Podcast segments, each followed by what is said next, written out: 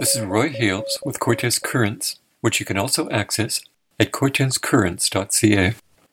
45% of the respondents renting homes in rural areas say they pay more than they can afford, according to the SRD Electoral Areas Housing Needs Report. Statistics from the 2016 census support this. 41% of the renters and 9% of homeowners in the Strathcona Regional District paid more than 30% of their income on accommodation. This survey sheds light on an issue that is kind of hidden. People that are living in unstable housing aren't necessarily telling everyone about it because it can be embarrassing that you know I can't afford the right housing or I'm living in an overcrowded place or I'm having to choose between good food or paying my rent. Said Mark Van Esch from the Cortes Community Housing Society, one of the key stakeholders in this study. I think it's the number one issue affecting Cortes, and we're at a point in our history where we can address this or we can just let it slide and go the direction that Hornby has gone or some of these other islands that no one can afford anymore. It's a retirement in place for people to come to holiday, and we really lose the culture and the spirit of the place. The number of people who can't afford or are living beyond 30% of their income going towards housing is increasing. The cost of building housing is increasing. Incomes are not matching the increased cost to build housing or rental costs it all points to the fact that we need, as a community, to come together and address this and come up with a multitude of solutions that are going to you know, take away some of the challenges. The housing survey identified retiring seniors as the number one area of population growth throughout the SRD. Anecdotal evidence points to a second demographic. During COVID, a large number of professionals also moved to the country and are now working from home. Quote, Electoral Area D is the largest by population and the fastest growing, increasing 18% since 2011. Electoral areas A, B, and C increased 9%, 8%, and 8%, respectively. Unquote.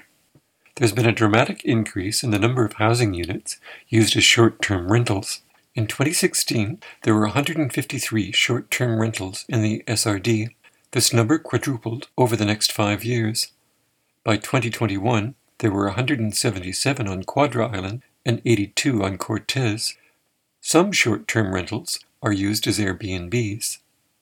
Roughly 5.8% of the housing stock in Area C, which is mostly on Quadra Island, and 4.2% on Cortes Island. The remainder are summer dwellings that are rented out while the owners are away a much larger number of dwellings sit vacant most of the year. Close to a third of Cortes Island's homes were unoccupied when the 2016 census was taken 253 houses. This is more than twice the 75 rental and 40 retail units that the Housing Survey states are immediately needed on Cortes Island. A Cortes Island respondent to the survey pointed out that the 20 units in the Rainbow Ridge Community Housing Project are, quote, certainly a start, but it's years away from fruition and already has a massive waiting list. Unquote. 84 of the respondents from Cortes Island live in single detached homes, which means that most of the remaining 36 can probably identify with this statement. Quote, there is a huge lack of affordable housing on Cortes. People are in a constant search of a place to live.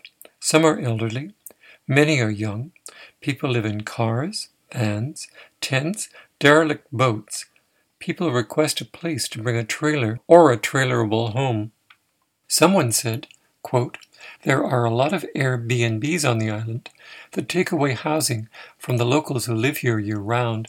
It's extremely hard to find a stable, year round housing situation because of this. Even when those Airbnbs are sometimes rented out during the winter months, when tourism is low, they are often not adequately insulated or suited for being lived in the winter. If there was an incentive for landlords to provide safe, adequate, year round housing to year round residents of Cortes, perhaps there would be more rentals available. Unquote. Another Cortes Island resident added, quote, No year round rentals or affordable property or homes for sale on Cortes. Homes sit empty for months. years at a time, vacation rentals and Airbnb take priority over rental properties for local residents. High rent for untenable cabins, unhealthy living conditions, too many renovictions and seasonable rentals. People have nowhere to go in the summer. Housing insecurity makes it difficult to have job security. Unquote. I hear stories of people having to quit their jobs because they can't find housing for the summer. I know people that are living under a tarp. I know seniors that are living in a tent. The situation is marginally better on Quadra Island, where 25 of the 129 respondents do not live in single detached homes. A Quadra resident wrote, quote, I'm aware of likely a few dozen living rough people, homes in the bush, home on a boat, anchored so no dock fee. Other trailers are parked back of people's properties, somewhat out of sight. Others living in their vehicles rotate to spots at trailheads, road ends, parking lots. Unquote. Another added, quote, I lived in my van and couch surfed for two years and squatted in an art studio for another two years before I could find an adequate place to live on Quadra. Too many people are being priced out of their rental homes because Airbnb is such a lucrative market for people who have the means. Unquote. Someone else suggested that there needs to be a bylaw specifying that only spaces in your main residences should be rented out as Airbnbs. Another Quadra Island resident pointed out that the only way some seniors can survive is to rent out their houses as Airbnbs during the tourist season. Housing insecurity dramatically affects more marginalized groups like women and children and single parents. I know multiple people who are currently employed on the island but unable to find suitable housing. I know at least one person who has been actively looking for rental housing for over a year. Businesses are struggling to find seasonal year round staff because there isn't appropriate housing. It's not just a human right issue affecting the health and well-being of people it's also affecting our economy. If our economy struggles then these challenges are just going to increase and we're going to see Cortes move to a bedroom retirement community. And i think there's evidence of that in south of Cortes. We're at a real point an opportunity here to address the issue on a community level. One of the things that is clear is that Cortes needs a new official community plan our last one was in 2012. We need to bring the community together, educate ourselves on what the challenges are, and look at a, broad base of solutions that are going to, going to address it. If people are struggling with housing and are struggling economically to pay for their housing or living in inadequate places, they're less likely to be able to hold a job as well, or less likely to contribute to society in other ways through volunteering, through contributing to uh, other parts of the community. If we can address the housing issue, we're going to see benefits in lots of other areas it's something we really need to address. One thing that's also clear is that it's not one solution. We do need to build brand new rental units. We also need to look at the tiny home movement that makes it affordable for someone to have their own unit as well. That's part of it. But we also need to look at units that we already have that aren't being used. We also need to look at the non market solutions that include government support for building housing. One of the interesting things that this study points out, but has been replicated in multiple studies, in Canada and in BC is that investments in housing have economic benefits that outweigh the cost of doing it.